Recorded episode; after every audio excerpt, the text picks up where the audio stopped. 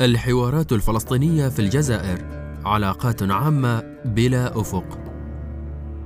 الدعوة الجزائرية وظروفها. تصل وفود الفصائل الفلسطينية إلى الجزائر وفي طليعتها بطبيعة الحال حركة حماس وفتح. تلبية لدعوة الرئيس الجزائري عبد المجيد تبون لإدارة حوار وطني فلسطيني على أرض الجزائر. لا يملك أحد من الفلسطينيين أن يقول لدعوة كهذه لا ليس لأن احدا منهم لا يرغب بأن يتهم بأنه المعطل للمصالحة فأمر كهذا بات خلف الجميع. والوقائع على الأرض لم تجعل لمناكفة من هذا النوع معنى إذ بات الأمر واضحا بلا التباس لا سيما بعد إلغاء قيادة السلطه الفلسطينية الانتخابات التشريعية التي كان مقررا أن تجرى في الثاني والعشرين من أيار مايو الماضي. ولكن الفلسطينيين يتسمون بالحذر البالغ خشية من إغضاب هذه الدولة العربية أو تلك. ويبدو لبعض القوى الفلسطينية أن مجرد العلاقة مع دولة عربية مكسب. وهنا يمكن استحضار زيارة رئيس حركة حماس إسماعيل هنية للمغرب بعد توقيعها اتفاقا تطبيعيا مع إسرائيل للتو. وقد بات المغرب من أكثر المطبعين حماسة لهذه العلاقة الآثمة وأكثرهم استغراقا فيها ومن غير المستبعد أن سياق الخصومة المغربية الجزائرية فاعل في هذه الدعوة. وعلى أي حال وسوى ما ذكر فلكل من الفريقين أهدافه في الاستجابة للدعوة الجزائرية. فالسلطة معنية بتمويل جزائري محتمل أو موعود وحماس معنية بتطوير علاقاتها الإقليمية والعربية. وفتح بوابات جديدة تخفف من وطأة حصارها ومحاولات عزلها بغض النظر عن ذلك كله. وبعد تقدير للعاطفة التاريخية الاستثنائية الجامعة بين الفلسطينيين والجزائريين فإنه من غير المتوقع أن يحرز هذا الحوار على فرض تمامه شيئا يذكر لكثافة العوامل المانعة لتحقيق حد معقول من الاتفاق الفلسطيني فضلا عن مصالحة أو وحدة وطنية. والمرجو حينئذ ألا تدفع المجاملة الفرقاء لإدخال الفلسطينيين في مغامرة تفضي إلى المزيد من الإملال المكرور كما كان في آخر التجارب المنتهية إلى انتخابات ملغاة. الفشل المحتم لماذا؟ لا يتعلق الفشل المرجح بالإدارة الجزائرية للحوار إذ تكفي نظرة خاطفة على تاريخ الحوارات بين الفريقين الفلسطينيين لدفع تصور من هذا النوع. ولكن الفشل ناجم عن أسباب فلسطينية ذاتية خالصة لا تنقضها العوامل الخارجية. فالعوامل المؤثرة إسرائيلية وإقليمية ودولية نتيجة لخيارات قيادة مشروع التسوية الفلسطينية التي كان ولا بد وأن تنتهي إلى سلطة محكومة بالهيمنة الإسرائيلية الكاملة. ومن ثم ومع وصول مشروع التسوية إلى أجله الذي لا مفر منه باتت السلطة الفلسطينية هدفا كما هو تعنى به النخبة المستفيدة مهما كان الأفق السياسي منعدما. ومهما بلغت السياسات الإسرائيلية من النفي للوجود الفيزيائي والسياسي للفلسطينيين فلا إرادة لدى قيادة السلطة للمواجهة المطلوبة للتصدي لسياسات من هذا النوع.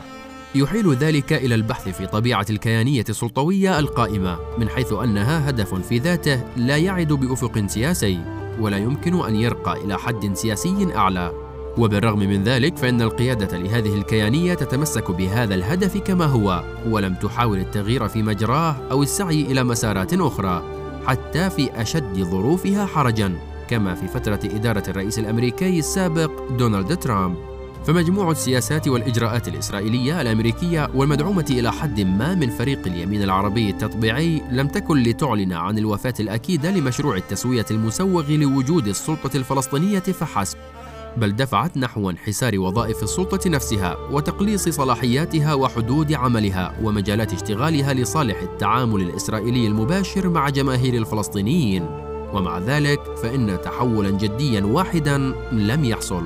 كيانية كهذه تشير إلى البنية ونمط الارتباطات العضوية بالعوامل الخارجية المؤثرة ومصالح النخبة الأكثر نفوذا داخل الكيانية. ومع الانحسار المضطرد للشرعيات المتعددة فإن سياسات تركيز الذات ستلجأ حتما إلى إثبات الجدارة لدى العوامل الخارجية كما ستعتمد أكثر على القوة الأمنية وهو ما يعني بالضرورة المعاكسة العنيفة لمتطلبات الحد الأدنى من الهدوء الوطني الداخلي فضلا عما هو أعلى من مصالحة أو وحدة وطنية. إن جملة الممارسات المتصاعدة في الآونة الأخيرة من توسيع الملاحقة للمجال الوطني العام في الضفة الغربية وليس فقط للخصم السياسي إذ تطال الملاحقة العديد من الفاعلين الوطنيين كحركة الجهاد الإسلامي والجبهة الشعبية. لا حماس وحدها.